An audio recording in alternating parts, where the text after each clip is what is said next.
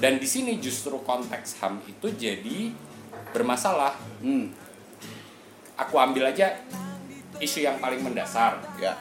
Di dalam konteks HAM itu kan dibilang hak atas hidup itu unalienable, tidak bisa dipisah dan non derageable, Oh. tidak bisa dikurangi. Ya.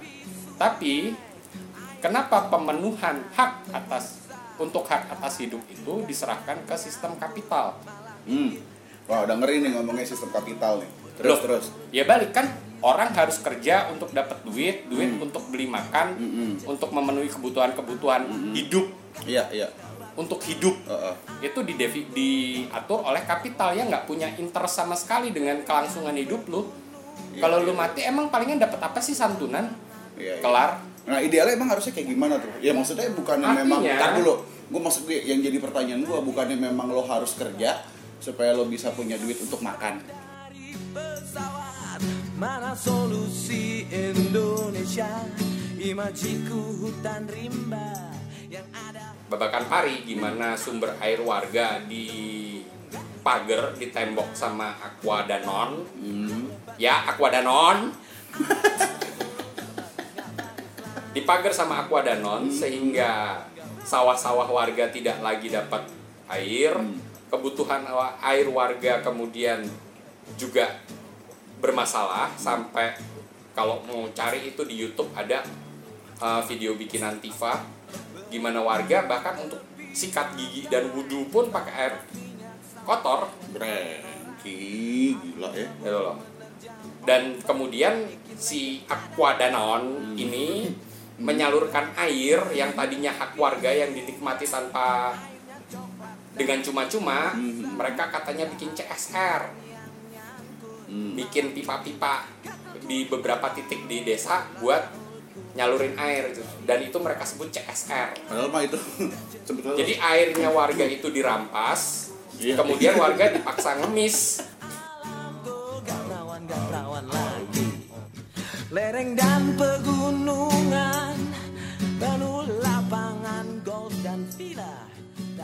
benar eh, terkait dengan kondisi sekarang ya tadi memang eh, ya satu persen ini yang kemudian eh, mengalahkan sembilan puluh persen ini siapa satu persen itu yang mengontrol yang mengontrol semuanya 99% sisanya itu. satu persen itu yang kita sebut dengan oligarki Ya. karena dia kemudian eh, mem- eh, mampu eh, mengontrol dari mulai eh, legislasinya kemudian juga mulai dari eh, prakteknya kemudian eh, di lapangan. Mereka mempersiapkan itu. Bahkan kalau pakar beberapa pakar menyebutnya sebagai state capture corruption ataupun korupsi struktural dan sebagainya. Karena nah ya kemudian yang ke depan yang harus eh, yang harus eh, dilakukan ya menyingkirkan yang tadi satu persen itu. Bagaimana caranya? Ya harus ada perubahan sistem. Renang di tepi pantai Banyak minyak sampah dan kotoran. Aku nyebur menerjang ombak Bikin lengket badan dan rambut.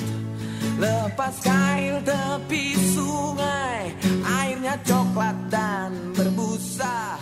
Tak ada ikan yang nyangkut Selamat pagi, selamat siang, selamat sore, dan selamat malam. Kapan pun kalian ngedengerin podcast ini Kembali lagi bersama Hamburger Podcast by HRWG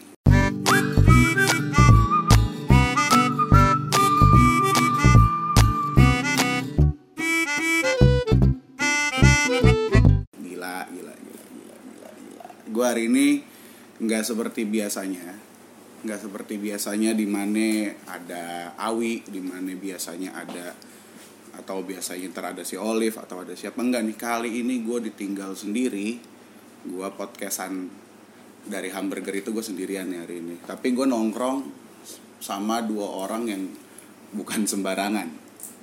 Lo bayangin nih saat ini gue lagi nongkrong saat ini ya gue lagi nongkrong sama yang namanya Kang Asep Komarudin. Seorang apa ya, Kang senior forest campaigner dari Greenpeace Indonesia bukan main.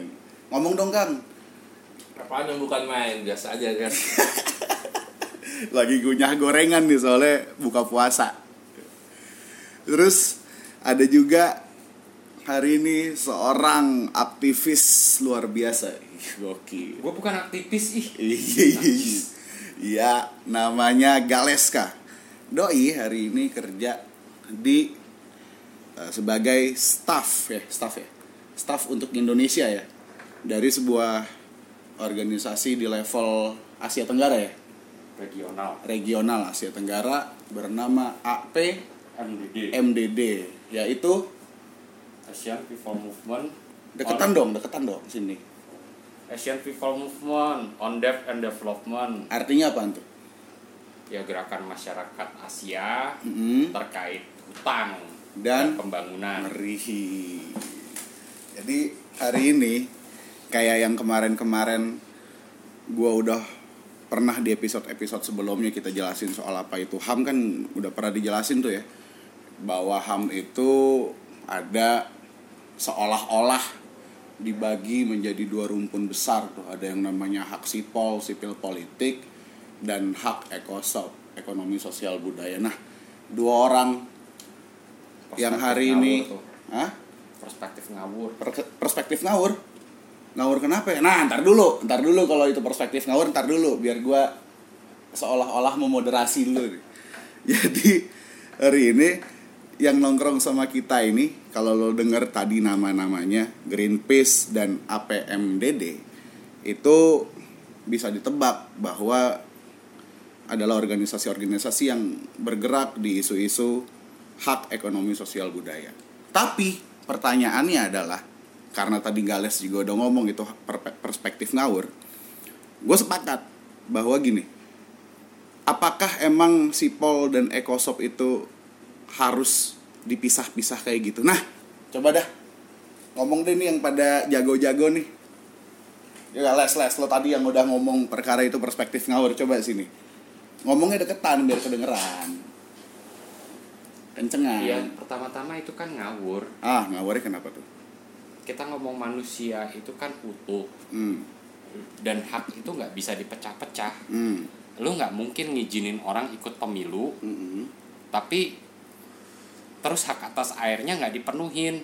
Nah, iya. Lu nggak mungkin ngomong hak untuk tidak dis- didiskriminasi, Hmm. tapi terus lu dipaksa kerja buat kapital yang upahnya diukur minimum diatur komponen-komponennya seakan-akan hak lu sebagai manusia buat memilih buat mau menggunakan hasil kerja lu itu udah dipatok buat air buat makan buat lah kalau terus gue punya kebutuhan yang beda sama itu terus gimana?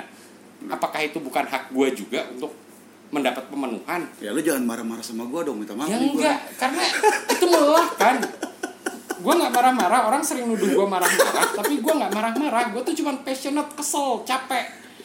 Gokil, ketika gokil. orang selalu ngomong dengan konteks yang sudah di di bikin dikotomi dikotomi seakan-akan kalau hak lu buat nyoblos udah dipenuhin selesai gitu loh. Hmm, hmm, padahal orangnya masih hak atas airnya masih dijarah hmm, masih dikasihin ke privat hmm. peraturan negaranya juga masih rasis diskriminatif terhadap orang miskin. Hmm. terus lu ngomong kan hamnya sudah dipenuhi. Ya enggak lah ya, nggak bisa kita ngomong ham itu kemudian dibagi jadi sipol dan ekosop terus ekosopnya nanti dipecah-pecah lagi sipolnya dipecah-pecah lagi. Seakan-akan kalau udah dipenuhin satu aspek dari ham itu terus udah selesai masalahnya ya nggak gitu. Ham itu kalau kita masih mau bicara dalam konteks ham Hmm. pemenuhannya ya harus menyeluruh Kalau masih mau bicara dalam konteks HAM. kalau kita masih mau bicara dalam konteks Ya udah lo tahan dulu di situ. Lo tahan lo tahan dulu di situ. Moderatornya gue nih. Fasis gue. Dah, dari yang barusan diomongin sama Gales nih Kang Asep, ya. Apakah lo juga melihat bahwa dalam tanda kutip pemisahan Sipol dan Ekosop itu seperti itu? Ya, pertama kalau gua lebih sepakat sebenarnya eh, ya eh, tidak perlu sebenarnya ada pembatasan eh, tadi eh, ekosop ataupun sipol dalam Nah, misalnya praktek-praktek kerja-kerja advokasi dan sebagainya. Hmm. Ini kan eh, apa ya?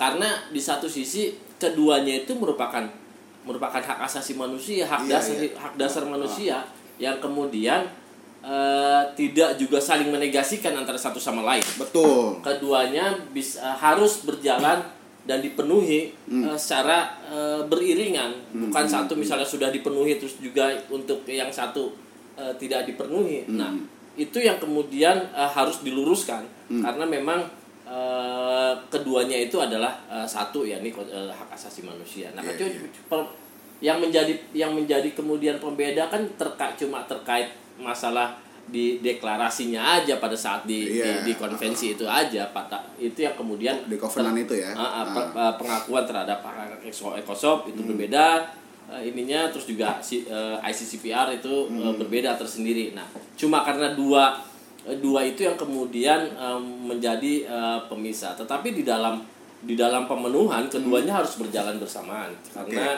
lagi-lagi satu juga karena itu juga saling berkaitan satu sama lain. Kadang misalnya Hmm. eh, hal-hal yang ber, eh, apa eh, perampasan terkait dengan hak-hak ekosop itu juga kemudian akan memunculkan misalnya berkaitan juga dengan pelanggaran hak asasi manusia di di, di yang di yang dibilang tadi terkait dengan sipol Hmm.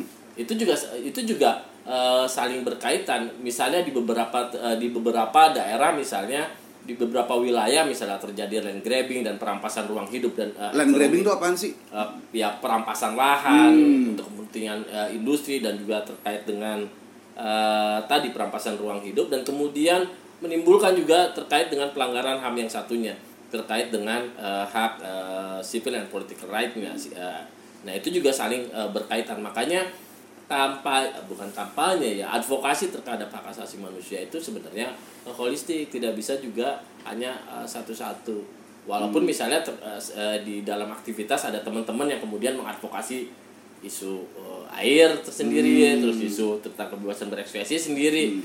Itu dalam aktivitasnya tetapi kemudian ini nggak Dan itu bisa di- bukan hal yang salah juga ya. itu bukan hal yang salah itu terkait dengan fokus tetapi kemudian ini alangkah lebih baiknya ketika eh, ini juga eh, apa pemahaman pemahaman pemisahan ini bukan di bukan bukan diartikan sebagai pemisahan. Iya, iya, tetapi iya, iya. eh, cuma titik fo apa perbedaan ca- taktik terkait dengan eh, advokasinya terkait dengan isunya gitu. Tetapi kalau bundling secara keseluruhan itu hak asasi manusia. Iya, gua iya. melihatnya seperti itu.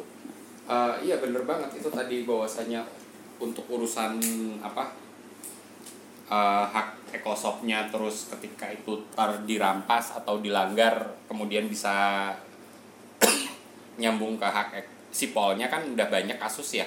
Hmm. warga digusur terus hak administratif negaranya dicabut KTP-nya udah nggak bisa ngurus KTP terus tiba-tiba jadinya nggak bisa ikut nyoblos pemilu itu kan hak sipolnya terlanggar juga. Cuman ya secara bahwasanya kita memang harus punya fokus-fokus dalam isu hak asasi manusia ini kemudian didefinisikan. Aku sih lebih bilang didefinisikan aja ya. Jarang-jarang Gales ngomong aku. didefinisikan sebagai hak atas air, hak atas uh, tempat tinggal yang layak, hak untuk berekspresi, kebebasan berpolitik, hak untuk tidak dis- didiskriminasi itu cuma definisi-definisi sebagian kecil definisi-definisi yang harus dibicarakan dalam konteks hak asasi. Tapi juga kita harus juga uh, secara bisa ngelihat bahwasanya ini secara keseluruhan manusia itu utuh Iya, iya. Sepakat gua kalau soal itu. gitu loh. Hmm. Dan di sini justru konteks HAM itu jadi bermasalah. Hmm. Aku ambil aja isu yang paling mendasar. Ya. Di dalam konteks HAM itu kan dibilang hak atas hidup Hmm. itu unalienable, tidak bisa dipisah dan non derageable, Oh. tidak bisa dikurangi. Ya. Tapi kenapa pemenuhan hak atas untuk hak atas hidup itu diserahkan ke sistem kapital? Hmm. Wah, udah ngeri nih ngomongnya sistem kapital nih. Terus Loh, terus. Ya balik kan orang harus kerja untuk dapat duit, duit Hmm. untuk beli makan, Mm-mm. untuk memenuhi kebutuhan-kebutuhan Mm-mm. hidup, Iya, iya. Untuk hidup. Heeh. Itu didevi- diatur oleh kapital yang nggak punya interest sama sekali dengan kelangsungan hidup lu. Iya, Kalau lu iya. mati emang palingan dapat apa sih santunan? Iya, iya. Kelar. Nah, idealnya emang harusnya kayak gimana tuh? Ya maksudnya bukan memang Ntar dulu. gue maksud gue yang jadi pertanyaan gue bukannya memang lo harus kerja supaya lo bisa punya duit untuk makan Enggak harus seperti itu. idealnya jadi kayak gimana Idealnya adalah ketika lu ngomong hak atas hidup itu unalienable and non-derogable, non derogable derogable, ya berarti apa yang lu butuhkan, apa yang dibutuhkan seorang manusia untuk hidup itu harus dijamin. Dalam Hmm. konteks ini kan kemudian HAM dilekatkan ke negara. ya Ya negara berarti harus menjamin bahwasanya orang punya makan yang cukup, Mhm. air yang cukup, air yang bersih air yang layak, iya air yang layak ya ya ya terus tempat tinggal yang layak, Hmm. lingkungan hidup yang layak, Hmm. itu harus dijamin sama negara. iya iya Lepas dari manusianya itu bekerja atau tidak,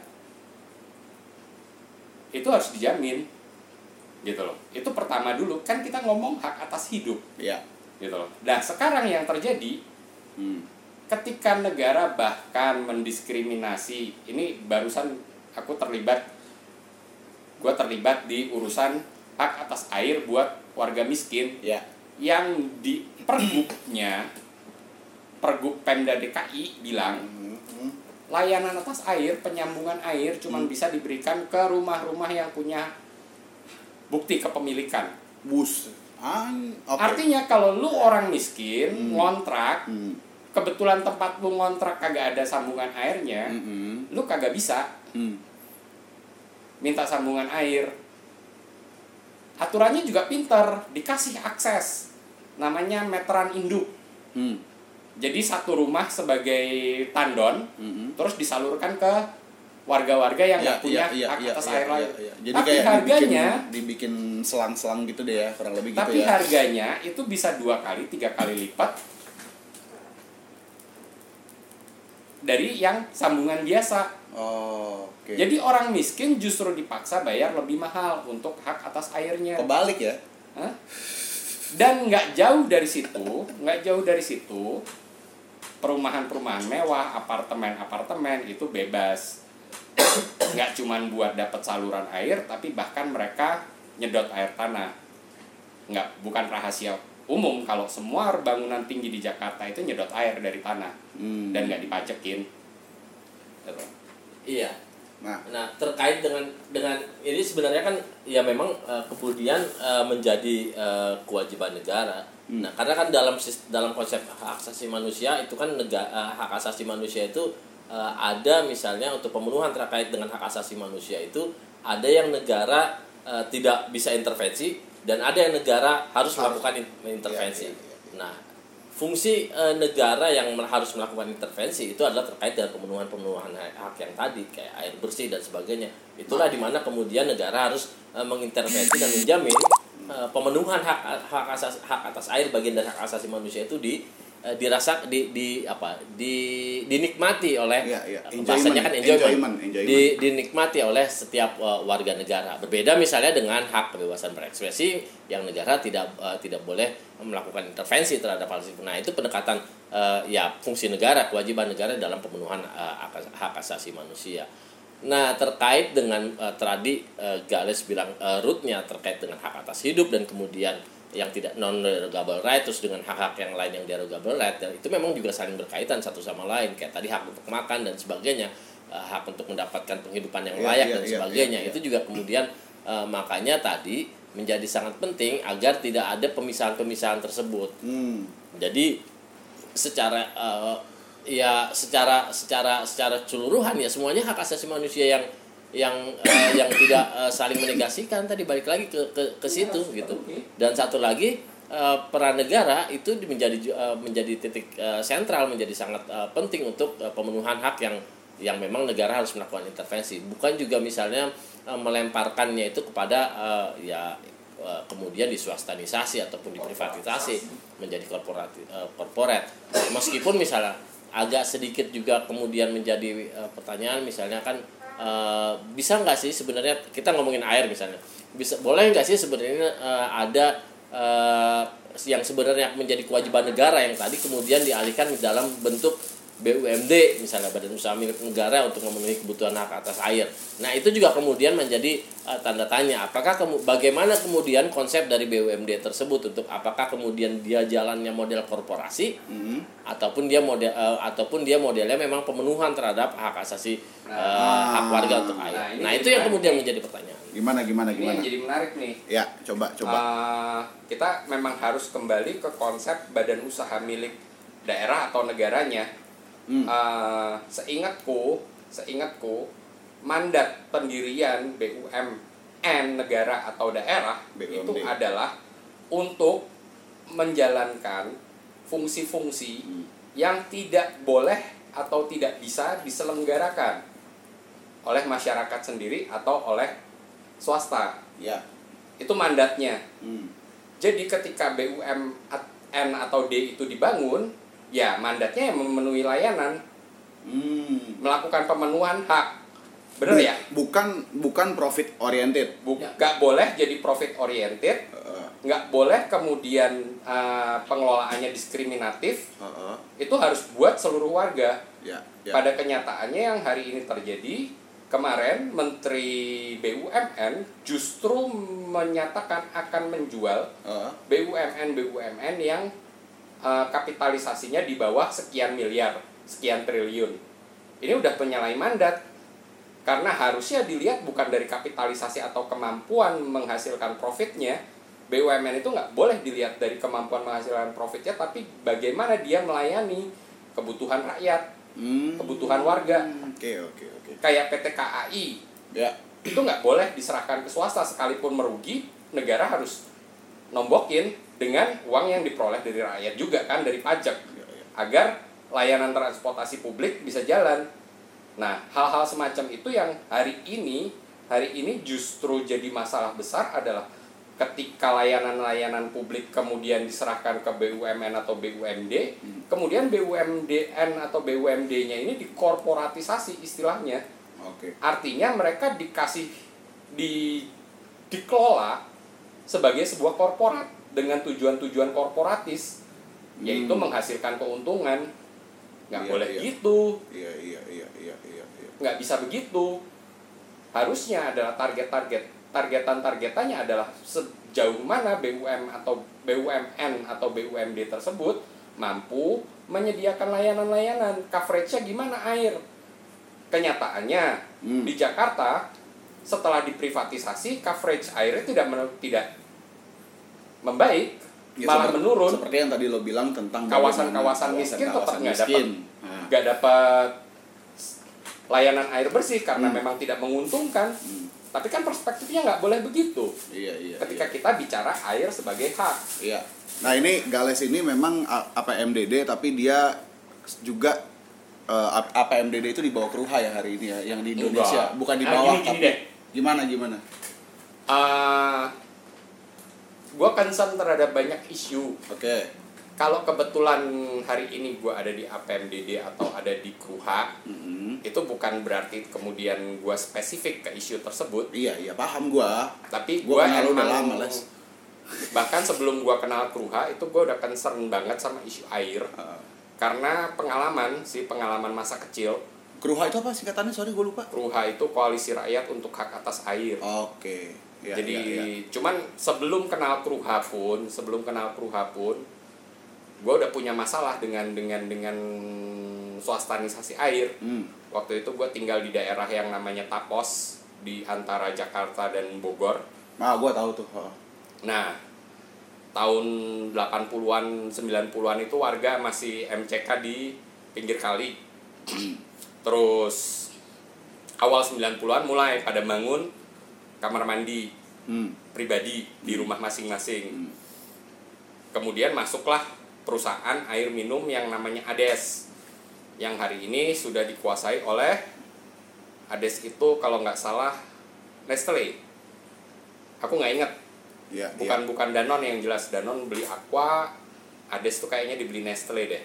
Hmm. atau pokoknya kapital besar lah hari ini tapi waktu setelah ada Ades ini mereka nyedot air gila-gilaan sumur-sumur warga kering Oke. jadi warga yang tadinya udah MCK di rumah masing-masing Hmm. balik lagi ke pinggir kali Hmm, termasuk lu. Gue kebetulan punya privilege tinggal di dalam pabrik, Oke, oke. bisa punya pompa yang didalemin, Hmm, hmm, hmm, hmm. dan yang punya duit semua gitu, jadi terpaksa ngedalemin sumur. Hmm, Cuman yang nggak punya duit, hmm. ya udah balik ke pinggir kali. Jadi dari awal gue udah lihat ini masalah swastanisasi air ini masalah. Tapi kan masalahnya sosialisasi air ini kan nggak lepas dari negara kan? Iya yang ngasih izin kan negara. Negara juga narik pajak. Dan kalau kita belajar lebih jauh soal air dalam kemasan ini kan kita tahu cerita AMDK di ya. ha. Eh, situ Babakan. Eh Hmm. Babakan Pari, sorry situ Babakan sih. Babakan Pari gimana sumber air warga di pagar ditembok sama Aqua Danon. Hmm. Ya, Aqua Danon. Dipagar sama Aqua Danon sehingga sawah-sawah warga tidak lagi dapat air. Hmm. Kebutuhan air warga kemudian juga bermasalah sampai kalau mau cari itu di YouTube ada uh, video bikinan Tifa gimana warga bahkan untuk sikat gigi dan wudhu pun pakai air kotor Brengki, gila ya. gitu loh.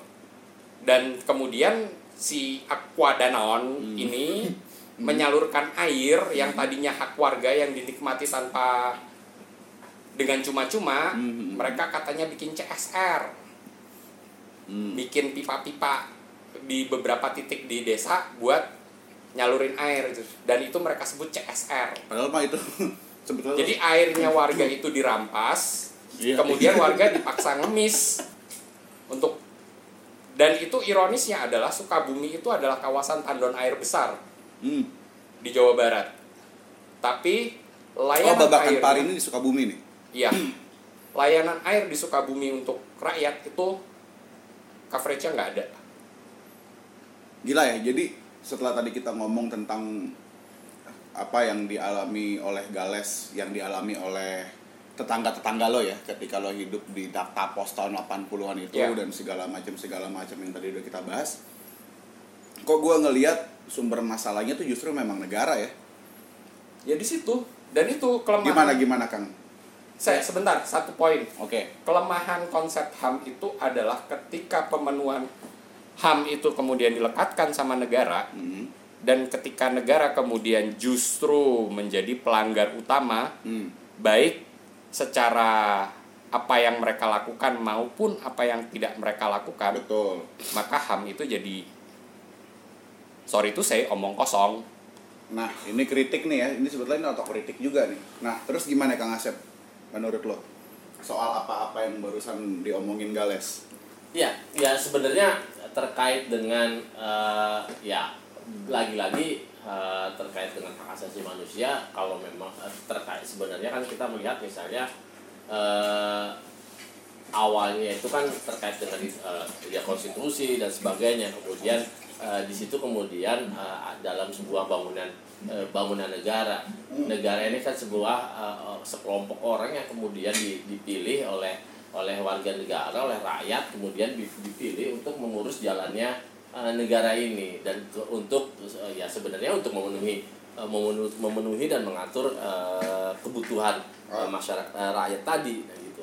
Nah ketika terjadinya misalnya hal yang tadi di mana negara kemudian malah pada prakteknya menyerahkan sebenarnya kalau dalam isu air yang tadi menyerah, menyerahkan eh, kewajibannya itu kemudian melemparkannya ke eh, ke ke dalam skema industri dan sebagainya untuk mem- membuat privatisasi nah ini adalah salah satu bentuk eh, pelanggaran pengingkaran terhadap eh, hak asasi manusia itu sendiri dan salah satu satu juga terkait dengan fungsinya sebagai sebagai dari bagian dari yang eh, dipilih untuk melayani eh, rakyat. Nah, itu sebenarnya eh, permasalahannya.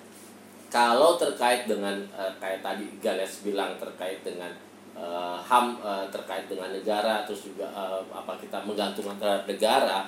Nah, konsepnya kan ya itu kita kita bisa berdiskusi panjang lah tentang eh, iya. tentang ko- tentang konsep tersebut. Tetapi untuk eh, un- eh, saat ini kemudian eh, kita berada pada posisi uh, Iya. seperti ini di mana memang satu lagi tadi tadi kita bicarakan di awal uh, peran dan fungsi negara dalam pemenuhan hak asasi manusia. Nah itu dulu yang yang uh, yang kita uh, bicarakan. Tetapi ketika kita memang kita mau berbicara terkait dengan uh, menghilangkan ataupun tadi uh, terkait uh, yang Gales sampaikan terkait dengan peran negara berarti juga kita juga masih kita juga bisa juga kemudian berbicara yang uh, lebih luas. Sebenarnya perlu nggak negara? Artinya kan jadi jadi jadi menuju ke arah sana ba- bahasanya. Tapi dan itu kita dan itu pasti akan akan akan uh, ya pendiskusian yang sangat eh, panjang dan ya siapa pun eh, punya perspektif masing-masing terhadap dengan eh, penting atau tidaknya keberadaan sebuah Jadi agak-agak negara. anarko gitu ya? Arti- Hmm, ya. tapi Oke oke. terus, ya terus, tapi terus. pada pada prinsipnya gini Eh, tadi eh, ke depan eh, kupikir eh, harus yang harus dis- dihilangkan tadi kayak dikotomi pem- eh, terkait dengan hak asasi manu- hak asasi manusia dari eh, Sipol, sipol ataupun Ecosop. eh, ekosop dan juga terkait dengan bahwasanya tidak eh, salah satu sa- antara keduanya itu tidak saling menegasikan satu sama lain. Itu yang harus eh, harus juga eh, ditekankan. Yang harus juga di eh, di di, di apa ya dijadikan eh, acuan untuk melakukan eh, gerakan-gerakan eh, advokasi eh, hak asasi manusia. Itu ya yang yang selanjutnya. Dan juga kadang yang tadi interkoneksinya kadang-kadang ya terkait dengan hak eh, apa eh, pelanggaran terhadap satu hak kemudian juga ber- berkaitan Iya, iya. eh, bersumber juga dengan eh, pelanggaran hak eh, tapi yang tapi yang tapi lain. gini dari tadi kita ngomong nih kayaknya negara nih jahat banget gitu ya. Cuman maksud gua eh apa seolah-olah dari negara jahat banget. Tapi kan senggangganya tuh negara ya dalam konteks pemenuhan pangan gitu ya. Dia kan udah buku, udah bikin food estate gitu. Nah itu contoh yang baik kan iya gak sih? Kalau kalau gua dikasih duluan ya food estate ya solusi ketahanan pangan palsu. Oh ah palsu? Kok bisa palsu sih? Ya. maksudnya gimana? Tai ah. gue ini banget gue pura-pura banget gitu. Coba coba coba coba ya gimana nggak palsu sudah berapa kali misalnya kegagalan kegagalan terjadi dengan konsep mekanisme food estate eh, apa eh, yang dilakukan oleh sejak zaman Soeharto zaman eh, pre- eh, SBY terus juga Jokowi Jokowi juga bahkan sudah di MIFE kemarin juga sudah gagal dan sekarang mau dibuat lagi itu yang pertama Mive yang di Papua itu yang ya? di Papua Oke. itu yang pertama dan yang kedua Ntar dulu, Mive itu adalah Merauke Merauke International Food and Energy Estate kalau nggak ya, salah. Ya. estate. Nah, yang yang kedua adalah eh, Integrated international. Oh ya integrated ya, Merauke Integrated Food and Energy Estate. Oke, terus nah, terus. yang kedua adalah eh, di dalam eh, omnibus law Hmm. ini juga eh, ya artinya apa yang dia dia eh, apa yang pemerintah selama ini jargonkan eh, eh, ketahanan pangan untuk eh, di, di, di, dibuat di, di dalam negeri dan sebagainya untuk memenuhi ketahanan pangan dan sebagainya itu sangat sangat bertolak belakang dengan apa yang kemudian di, eh, disahkan kemarin di dalam omnibus law. Bayangkan misalnya di dalam omnibus law eh, di undang-undang yang lama dalam undang-undang terkait terkait dengan pertanian atau eh, atau eh, ini ya eh, sumber pangan itu berasal dari eh, produksi dalam negeri dan jika eh, tidak terpenuhi maka diperkenankan untuk melakukan impor. Ya.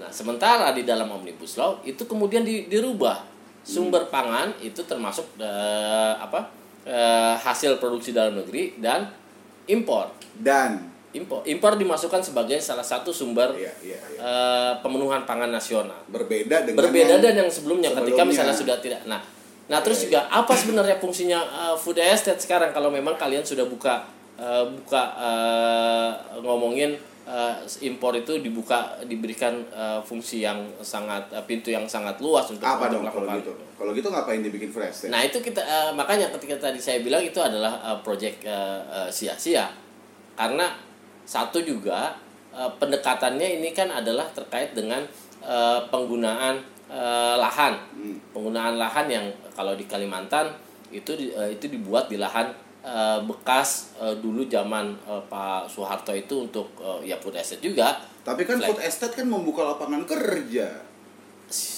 Ya balik lagi kita bisa lihat prakteknya siapa yang kemudian yang yang dipekerjakan untuk untuk eh, untuk eh, pertanian kalau kita lihat misalnya kalau teman-teman tonton filmnya film Kinipan Hmm, yang kerja di film yang kerja di food estate di Kalimantan itu yang dikirim adalah tentara-tentara yang cuma dapat pelatihan dua minggu dan masing-masing dari mereka diberikan beban untuk membuka sawah 500 hektar per hari. Dan prakteknya di lapangan berantakan. Nah, bahkan itu- panennya juga gagal. Itu juga yang kemarin sempat jadi kritik eh, terhadap program komponen cadangan itu salah satunya adalah mereka salah satu job desknya untuk menjaga food estate itu yang akhirnya ujung-ujungnya ya berarti kalau food estate itu dijaga sama tentara supaya tidak bergesekan dengan masyarakat sekitar katanya justru kan pendekatan yang dilakukan udah kekerasan duluan Iya. Nah, gimana nggak bergeser kan orang yang buat estate juga tanah-tanah rakyat. Nah, itu yang itu yang yang yang yang eh, yang eh, menjadi eh, fokus juga. Kemudian di mana kemudian wilayah-wilayah food estate itu dipakai. hmm. Hmm. Nah, terus juga kemudian kalau kita lihat misalnya dengan pem- pembuatan eh, lahan eh, pertanian dengan eh, luas ini pasti kemudian akan berdampak dengan dengan ekologis. ya Eh, pasti kemudian nanti Ekologis akan itu lingkungan ya lingkungan maksudnya? dan sebagainya.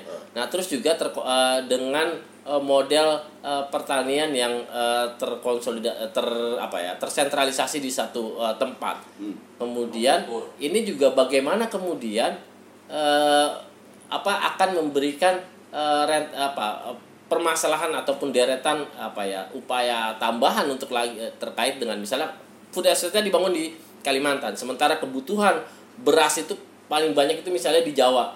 Ini beban eh, transportnya dan sebagainya. Apalagi sekarang dibangun mau dibangun di Papua. Sekarang gimana dengan transportnya di Papua? Dan apakah orang eh, kemudian food estate eh, yang di Bali yang dibangun di Papua itu dimakan sama tem- teman-teman apa orang yang Papua? Karena sumber makanan mereka Sagu. berbeda. Diversity of eh, diversity terkait Nah, dengan pangannya juga harus juga. harus di harus diinikan gitu Gini, Iya enggak, tapi kan waktu Uh, waktu waktu waktu Dandi bikin film apa itu waktu itu ya. The Mahuzes yang dia ngomongin soal Merauke Integrated Food and Energy Estate itu kan memang salah satu yang di yang di capture dalam film itu kan tentang bagaimana akhirnya masyarakat-masyarakat adat setempat justru kehilangan sumber pangannya Gini, karena gini, ya kan? Aku mulai aku mulai ngomongnya dari ini aja ya dari dari fakta yang disampaikan FAO FAO itu apa? Food and agrikultur Agriculture Organization Oke. uh, badan UN yang ngurusin soal makanan dan pertanian UN PBB ya. uh, yang kita nggak ngomong ininya lah nggak ngomong PBB atau FAO-nya cuman statementnya fakta yang mereka sajikan berdasarkan riset Hmm. 80% kebutuhan pangan dunia Hmm. itu dihasilkan oleh small farm, rural rural farm Hmm. dan tradisional konvensional uh, food uh, producer. Petani-petani kecil, peternak-peternak kecil itu justru punya kontribusi kontribusi 80% terhadap Hmm. pangan kita. Gitu. Yang terjadi hari ini adalah berusaha dibalik itu angka. Hmm. Ini nggak cuman bukan cuman fenomena yang terjadi di Indonesia, tapi di berbagai belahan dunia eh, tanah-tanah itu dikuasai oleh korporasi-korporasi besar yang kemudian bikin industri pangan dan sudah bermasalah di berbagai belahan dunia. Hmm. Eh, kita ngomong peternakan babi farm factory di Amerika itu udah masalah. Gimana kemudian di Indonesia juga eh, produksi ayam itu sudah dikuasai dari hulu dari hulu sampai hilir oleh berbagai oleh beberapa gelintir korporasi pangan ayam eh, Pokpan Caron dari Thailand itu pemain besar Hmm. jadi dari benih ayam bibit-bibit ayam sampai nanti ayamnya itu dijual ke mana itu mereka kuasai semua mereka yang kontrol semua Hmm. dan kadang-kadang Dan itu adalah hal yang buruk kan?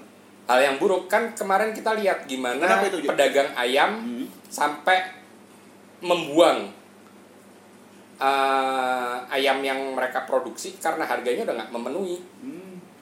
gitu loh ketika eh, rantai rantai produksi ini seluruhnya dikuasai industri orientasi mereka kan bukan lagi memenuhi pangan memenuhi kebutuhan pangan warga tapi Ya. Oke oke paham gua. Ah, Makanya kan ada ada yang bilang eh, dunia ini nggak kekurangan makanan.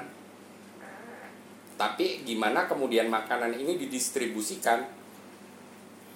Kita nggak bisa nyalain peternak ayam yang kemudian membuang ayamnya juga karena memang nggak memenuhi. Walaupun di sisi lain banyak orang-orang miskin di seluruh Indonesia yang makan ayam itu bisa merupakan kemewahan Iya. gitu loh. Tapi ketika industri ayamnya sudah dikuasai korporat dari hulu sampai hilir, Mhm. targetnya bukan lagi pemenuhan pangan warga, tapi bisnis profit Iya iya. gitu loh. iya. Dan itu yang dikerjakan oleh eh, kapital dengan dukungan negara. Oke. Eh, seorang teman ada yang dulu bahkan mencoba Hmm. memotong jalur distribusi eh, ayam itu sampai diancam mau dibunuh di rumahnya gitu Ih, ngeri ketika lu berusaha ngelawan ngelawan apa kuasa korporat semacam ini yang di dan backingi negara. negara, Ya. yang di backingi negara Iya iya. ya lu ngambil resiko besar Hmm. gitu. dan itu yang di, dikerjakan lewat omnibus law lewat apa proyek MIFE proyek food Hmm. estate itu semua seperti itu Iya, jadi ketika kita ngomong balik lagi ke 80% pangan dunia itu diproduksi dari uh, penghasil produsen kecil Hmm. Produsen kecil ini berarti petani-petani dengan lahan di bawah 2 hektar, peternak di bawah 5000 ekor. Ada keragaman di situ. Hmm. Dan keragaman ini juga yang kemudian nantinya ketika industri pangan ini diindustrialisasi akan hilang. Dan hari ini kita sudah sudah sangat kehilangan banyak pangan-pangan lokal. Oke, misalkan Kita sudah lebih terbiasa eh, makanya aku agak-agak agak ironis kemarin yang bikin Indomie, bumbu Indomie itu mati kemudian ada sederetan puja-puji. meninggal, meninggal, Ya mati. meninggal, ya. Tapi berapa banyak yang eh sedih ketika bahkan di Solo pun cari cabuk ramba itu udah setengah mati. Cabuk rambak tuh? Cabuk ramba itu makanan tradisional, makanan tradisional di daerah Solo itu kayak ketupat terus dikasih bumbu dari kacang kedelai kayak bumbu kacang bumbu gado-gado tapi dari kedelai. Oh iya iya. Dia kayak jadi kayak bumbunya toge goreng deh kalau di sini ya. Aku pikir kita mungkin bisa mulai mendokumentasi berapa banyak pangan-pangan panganan-panganan lokal kita yang hilang juga. Dan hari ini kita diganti dengan produk-produk industri, dibiasakan untuk mengkonsumsi produk-produk industri. Hmm, hmm. Mulai dari Indomie dengan Supermie, sorry nyebut merek, tapi terus makanan ya keripik-keripik kentang, segala macam ciki-cikian. Itu kan semua produk industri sementara produk-produk mak- pangan lokal kita dihabisi. Oke, jadi dari obrolan kita hampir 40 menit ke belakang ini kalau misalkan ada istilahnya summary gitu ya, summary uh, kesimpulan goblok-goblokan. Kesimpulan goblok-goblokan gua tuh ya biang keroknya mengerucut ke dua itu. Biang keroknya mengerucut ke negara dan korporat. Nah, kalau kayak gitu ini kan adalah sebuah sistem yang sangat kuat dan besar gitu ya maksud gue ya dua hal ini. Terus upaya-upaya apa yang kemudian bisa kita lakukan kita lakukan gitu ya kira-kira kalau menurut Kang Asep sama Gales? Kalau menurut gua Hmm. ya, sebenarnya tadi benar eh, terkait dengan kondisi sekarang ya Hmm. tadi memang eh, ya satu persen ini yang kemudian eh, mengalahkan eh, 90% ini. Siapa? Satu persen itu yang mengontrol. yang mengontrol semuanya 99% sisanya satu persen itu yang kita sebut dengan oligarki. Ya. karena dia kemudian memi- eh, mampu eh, mengontrol dari mulai eh, legislasinya Hmm. kemudian juga mulai dari eh, prakteknya kemudian eh, di lapangan. Mereka mempersiapkan itu. Bahkan kalau pakar beberapa pakar menyebutnya sebagai state capture corruption ataupun korupsi struktural dan sebagainya. Karena nah ya kemudian yang ke depan yang harus yang harus eh, dilakukan ya menyingkirkan yang tadi satu persen itu. Bagaimana caranya? Ya harus ada perubahan sistem.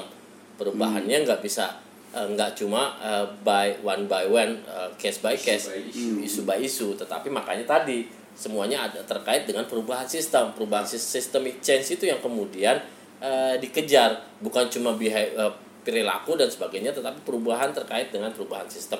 Karena eh, perubahan sistem inilah yang kemudian eh, dia diharapkan nanti eh, bisa mengikis yang tadi satu persen itu. Nah Langkah-langkah konkret itu. langkah-langkah konkretnya saat ini kupikir dimulai dari eh, tadi eh, karena oke saat ini eh, sebagian masyarakat ataupun sebagian rakyat sudah eh, sebenarnya eh, paham dengan dengan apa yang apa eh, kondisi satu persen dan kemudian negara yang kemudian lebih eh, melayani para korporat dibandingkan eh, mempedulikan kesehatan warga.